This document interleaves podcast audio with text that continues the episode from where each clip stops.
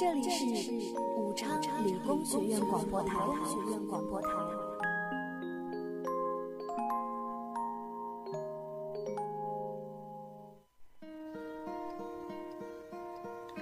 Hello, darkness, my old friend. I've come to talk with you again. 时光里，我们漫步人生；电影里，我们品味生活。让温暖的电影故事与我们相伴，让故事中的人物与我们共同成长。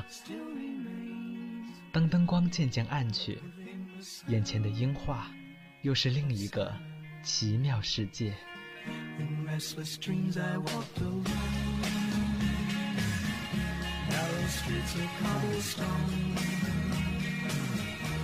The halo of a street lamp, I turn my collar to the cold and damp.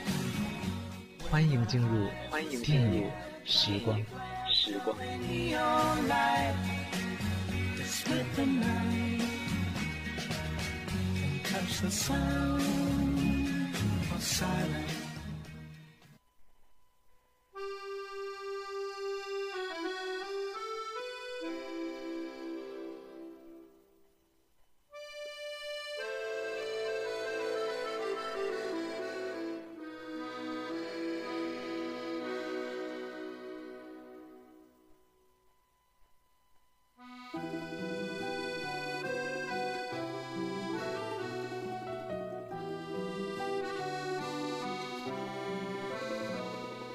多希望有一个像你的人，但黄昏跟清晨无法相认。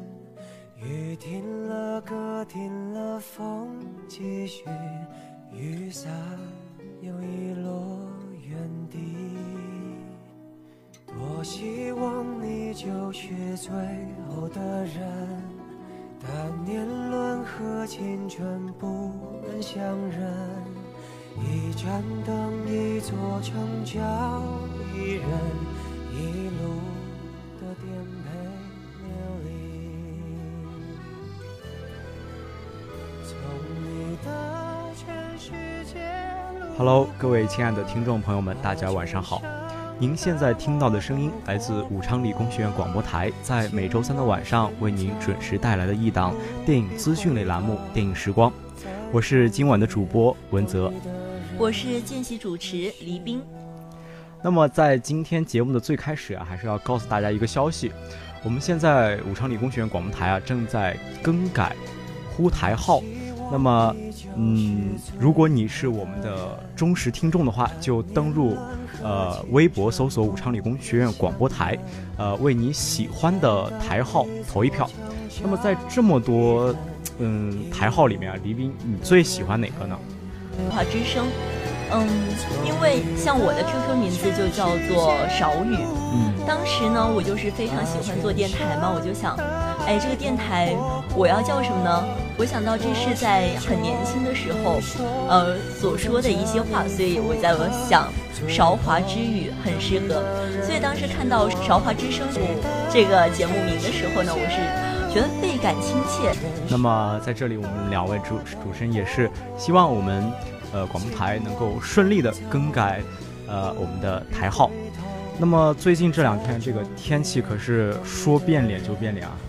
我都已经感冒了呢。哎，但是，呃，天气是变脸，但是我们的节目，呃，依然火爆。那么今天我们也是给大家带来两部非常火的电影。嗯，其中呢就包括这个《驴得水》还有《捉迷藏》了。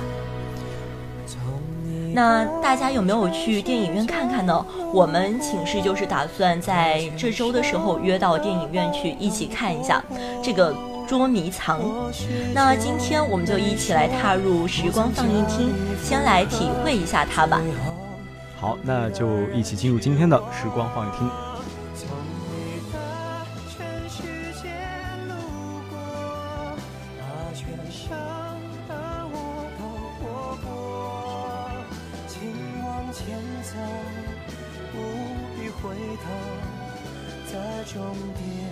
懂的人会是我。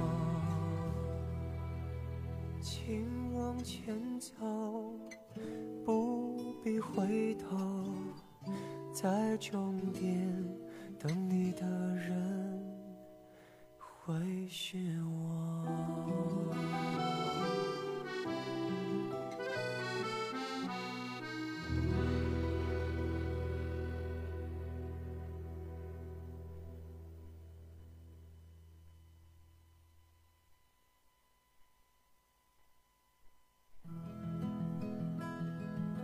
时光里，总有那么一段主旋律流金岁月，总有那么一些画面让人难以忘怀。时光放映厅，让经典驻足，让你我一起回顾温暖与浪漫。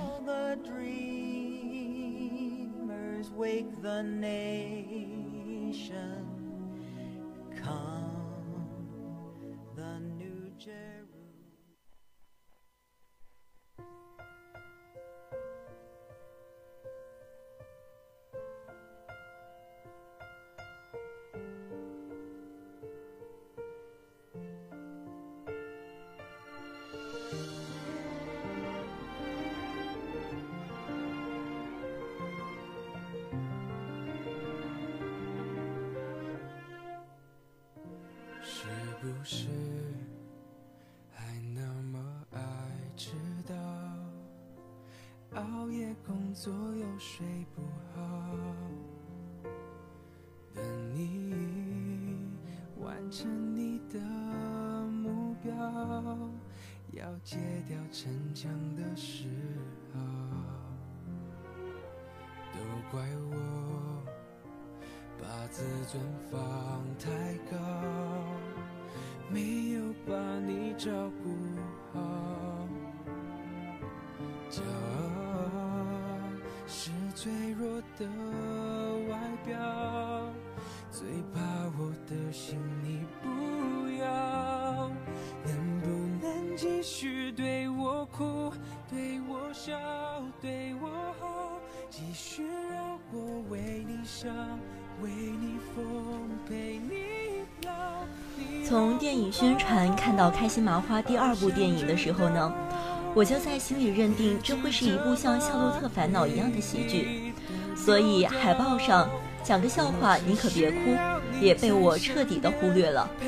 去看这部电影的时候，我本也是抱着看喜剧的心情，只图在周末找个乐子，但看完之后吧，我这心里却是酸酸的。故事是这样的。 在民国时期呢，有几个心怀教育梦想的知识分子，为了改变中国当时愚昧落后的山村，来到了建立三民学校。贫穷缺水，条件艰苦，校长和老师们呢，将一头驴谎报为英语教师驴得水，向教育局多领了一份薪水，用于改善教学条件和教师生活。驴得水老师的身份一直得以蒙混过关。 而特务员的突然到访呢，却打破了这种平静。为了交差，校长和老师们临时拉来了当时的铜像来充数，却没有想到啊，为了圆谎，不得不编造更多的谎言，局面越发不可收拾了。其实从看完这部电影，从这个影院走出来以后啊，我才发现。 这部电影的海报宣传是导演组多么善意的提醒，《驴得水》这部电影啊，用最简单的故事、最简陋的场景为我们讲了一个笑话。在这里啊，插句话，我觉得这个最简单和最简陋有没有一种呃减少电影成本的感觉？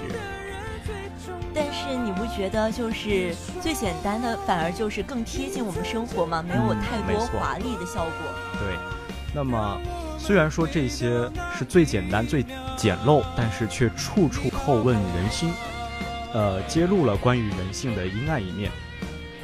《驴得水》这部电影啊，不同于开心麻花的前作《夏洛特烦恼》，它是一部具有强烈讽刺意味的黑色幽默电影，让你笑着笑着，却会莫名其妙的就悲伤起来。爱钱本来就是人们共同的属性。 很多时候啊，我们都会羞于提钱，也就忘记了所有关于人性的事都离不开钱。当校长带着三位老师来到农村，一心想办学校教书育人的时候，却面临没有学生的窘境。最终校长提出给学生发补贴的办法，而校长的提议却遭到了裴魁山老师义正言辞的拒绝。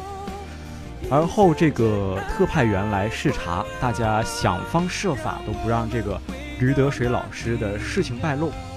为了不被别人发现自己的错误啊，更是因为舍不得吕德水的空想，充满理想主义光辉的知识分子在钱面前犯了难。于是既拿了钱又被说服的铜匠成了吕德水老师。当工资巨变的时候，坚持理想的知识分子们对钱也是难以割舍。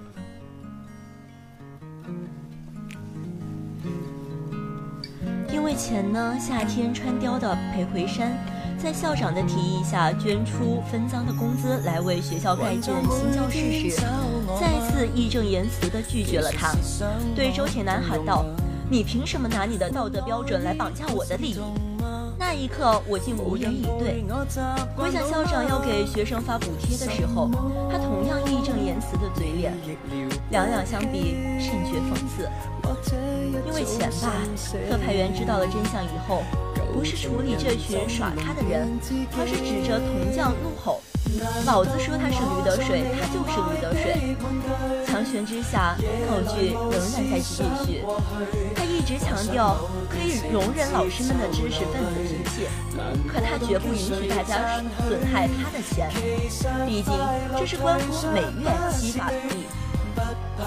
钱的诱惑太大了，权的恐吓太可怕，没人能抵抗。说到底，这就是由钱开始和衔接的闹剧。因为钱，大家都输了初衷和本心。电影用一个笑话将我们都打回了原形，所以看一个笑话，我们可能泪流满面。有时候吧，好人最开始的时候只是为了做好事，却做了错误的选择，而后又不得不用一个又一个的错误来弥补前一个错误，而这反反复复呢，最后似乎依旧岁月静好。可途中的改变，只有他们自己知道。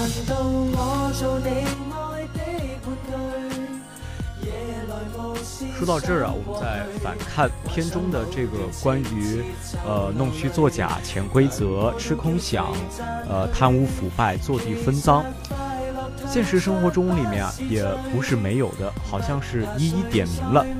同样，电影电影里啊，我们也可以看到很多人的影子，甚至是我们自己。这里有圆滑世故的梦想家，有自命清高的知识分子，有见利忘义的投机倒把者，有崇尚自我的开放者，更有呃高眼界的当权者，他们没有一个脱离实际，都是我们在生活里的缩影，他们的每一句话都透露着我们的生活味道。我们从来都善于自欺，不是因为我们傻，恰恰是现实有时过于沉重，让趋利避害的我们选择了逃避。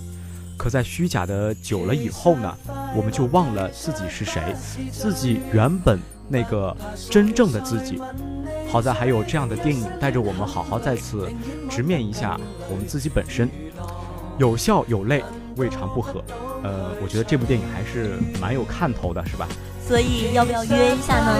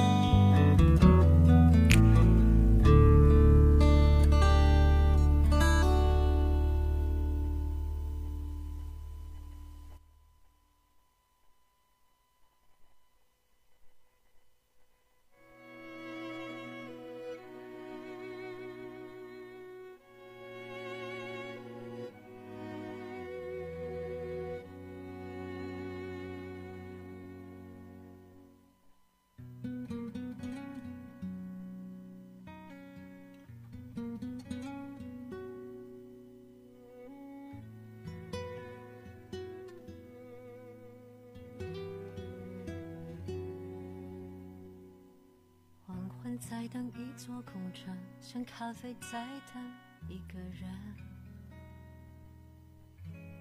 命运在等谁的幸存，爱情在等谁的作证，坠落了灵魂的星辰，一个人冷不冷，你依稀的吻还能骗人。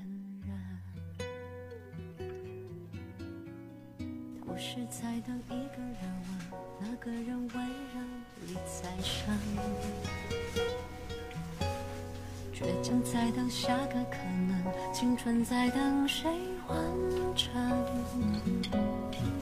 就算岁月爬过了我们。最近霍建华，也就是你们华哥的新片《捉迷藏》上映了，电影为我们上演了一场抢房大战，而身在都市呢，被房价压榨的你们一定倍感熟悉。那现在的房价已经不能用贵来形容了，很多的年轻人拼死拼活干了一个月，可能连一平方米的面积都买不起。可你想过没有，辛辛苦苦买来的房子真的能守得住吗？会不会有被代替的可能呢？影片一开始就告诉了我们，男主在市区里坐拥着一家咖啡馆，住的又是高级公寓，妻子美貌如花，如今呢儿女也是成双了，几乎可是人生的赢家呀。现在这种格格不入的贫民区，只为寻找失踪的哥哥的踪迹，但这背后又有怎样的故事呢？隔壁家的单亲母亲看起来似乎是极为友好的，其实呢，处处都透露着古怪，言谈举止之间透露出一丝渗人的气息，叫人不明觉厉啊。那从白天拖到天黑难以忍受的妻子，当然不可能在此过夜了，自然要带他们的孩子开车回家。然而被蒙在鼓里的他们，还不知道已经全身上了。一场血战九潮要好戏即将上映。就在男主还在寻寻觅觅的时候，神秘的头盔人已经开始实施第一次的试探性攻击。失败后瞬间逃之夭夭，警察在监控，呃，于此都派不上用场，因为对方啊没有留下很明显的线索。在这个非常时刻，男主角本来应该是待在家里保护自己的妻子和儿女，可是噩梦缠身的他有着变态到极致的强迫症。呃，我想这也就是我们电影让我们看下去的理由吧。哥哥的下落已经成了男主角的难以割舍的心结。刚刚回到哥哥居住的男主呢，发现尸体的同时又遭到头盔头盔人的当头棒喝，在没有警察等外部力量的介入之下，面对的又是偷偷摸摸躲躲藏藏的对手，从来不跟你正面的硬扛，最喜欢就是冷不防的给你一棒，这这真的是防不胜防。既然咱打不过，那咱还是得躲呀。于是男主角跑到之前隔壁单亲母亲的家里，独眼女孩领他进门，并好心好意将他的手机借给他，给他报警。剧情进展到这里的时候，神秘头盔人是谁已经一目了然了，所有的悬念都已经不攻自破，再故弄虚闲的拖下去，很显然已经不是什么明智之举了。导演许峥让一切摊牌，在末尾的高潮就爆发了。说白了，这是一个隔壁的古怪女人看上了人家高端大气上档次的房子，没想过转让过户的合法手段，而是通过以习以为常的暴力手段直截了当的给抢过来。然后呢，呃，理直气壮般的强盗逻辑将房子原本的主人赶尽杀绝，这几乎成了他的执念，甚至是终极的信念。我的就是我的，那么你的还是我的。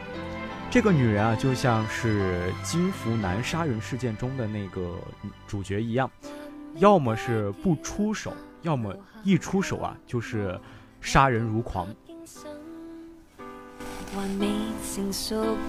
而男主角一家的设定呢，相对很弱。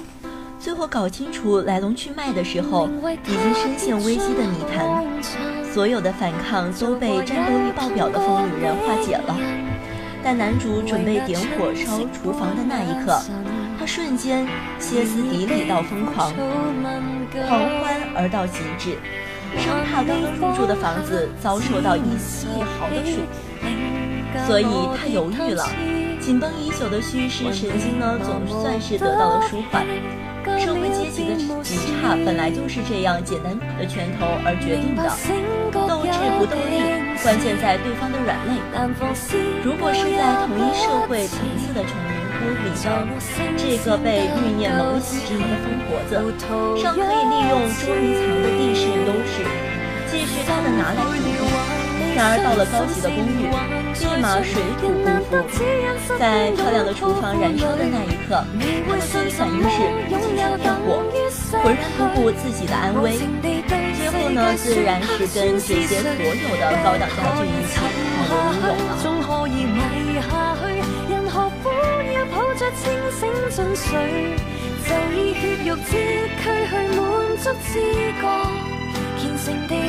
了。能心跳得清脆，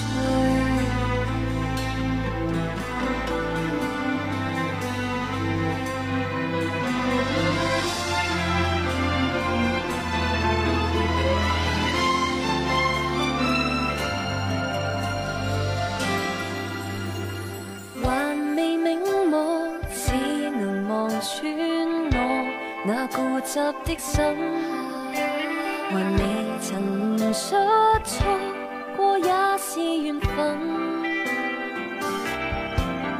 字畫早變過老人，為了好客太傷神，但我洶湧得過分，仍然興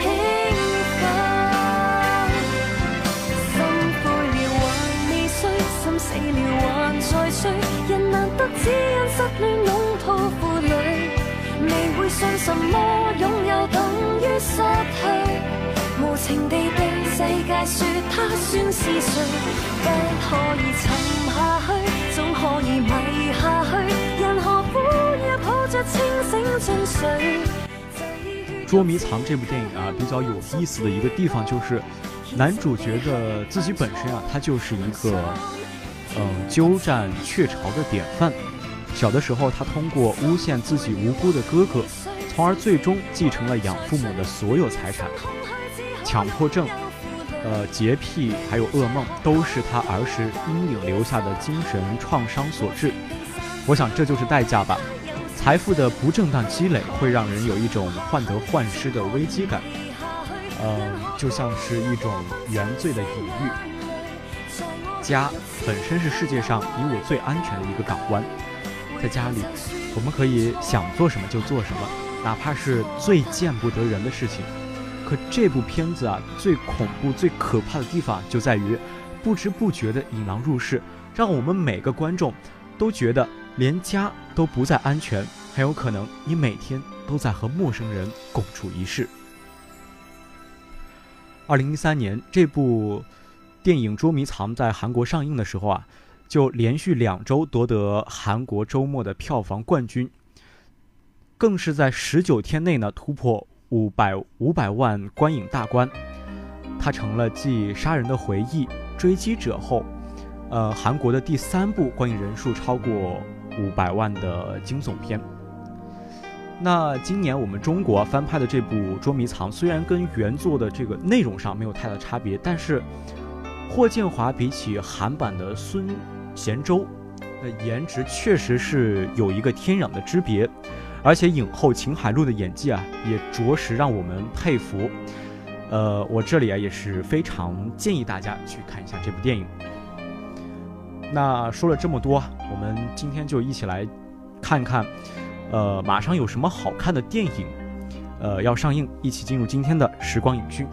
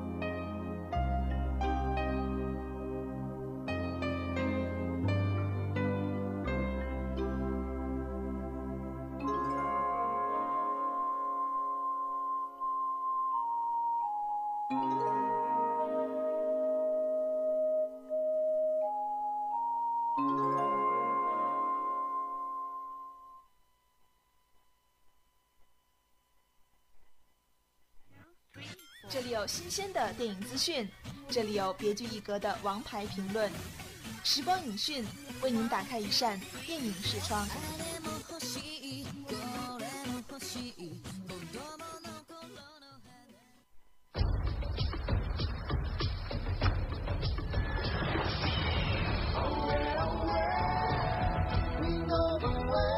Special sneak peek at Disney's Moana this Sunday during Olympics coverage on N B C.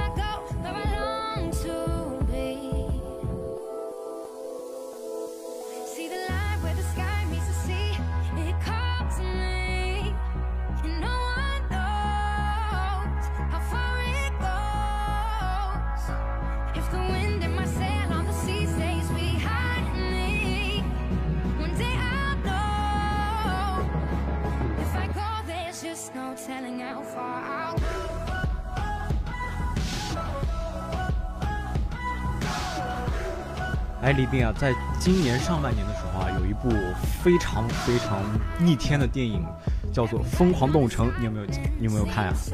当然看了，而且呢，我们的寝室就是有个妹子啊，还被人说像《疯狂动物城》里的一只动物，嗯、那就是朱迪了。那这个听起来挺搞笑的啊。确实，确实。那今天啊，我们的时光影讯给大家介绍的这部电影呢，也不亚于上半年的《疯狂动物城》，它的名字叫做《海洋奇缘》，同样呢是出自迪士尼，而且啊，这部电影是提前锁定了奥斯卡最佳的动画奖。实际呃，实际上呢，这个迪士尼啊，还有很多大招都在我们的后半年。那么这部电影啊，就是将于二十五号，也就是这个周五。呃，在大陆上映，作为今年的收官之作啊，迪士尼的脑残粉们可千万不要错过。嗯，说的我想说的就是我吧，就是像我们刚刚说的《疯狂动物城》，包括呃最早的这个呃《深海探奇》啦，嗯，《爱丽丝梦游仙境》，还有什么《美女美女与野兽》的这个动画版。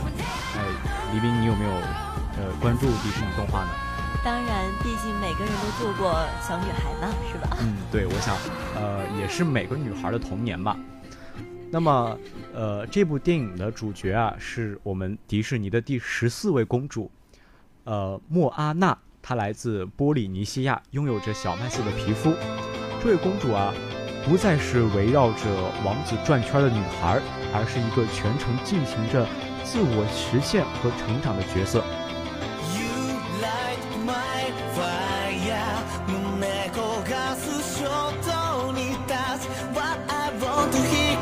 猫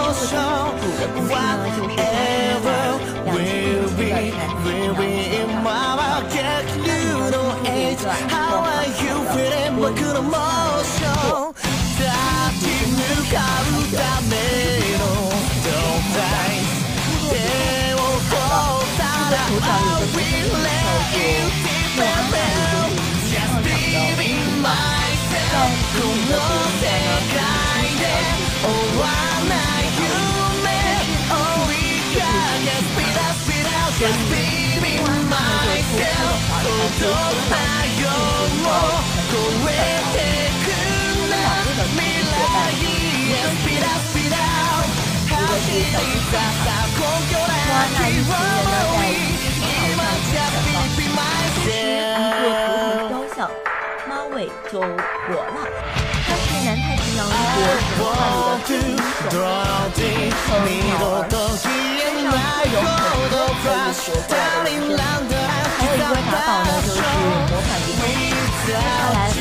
的英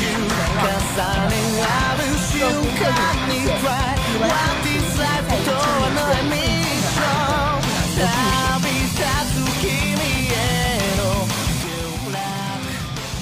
么迪士尼的故事啊，虽然很具有童话色彩，但它能教给我们在童话故事中观察人物的内心世界和成长历程。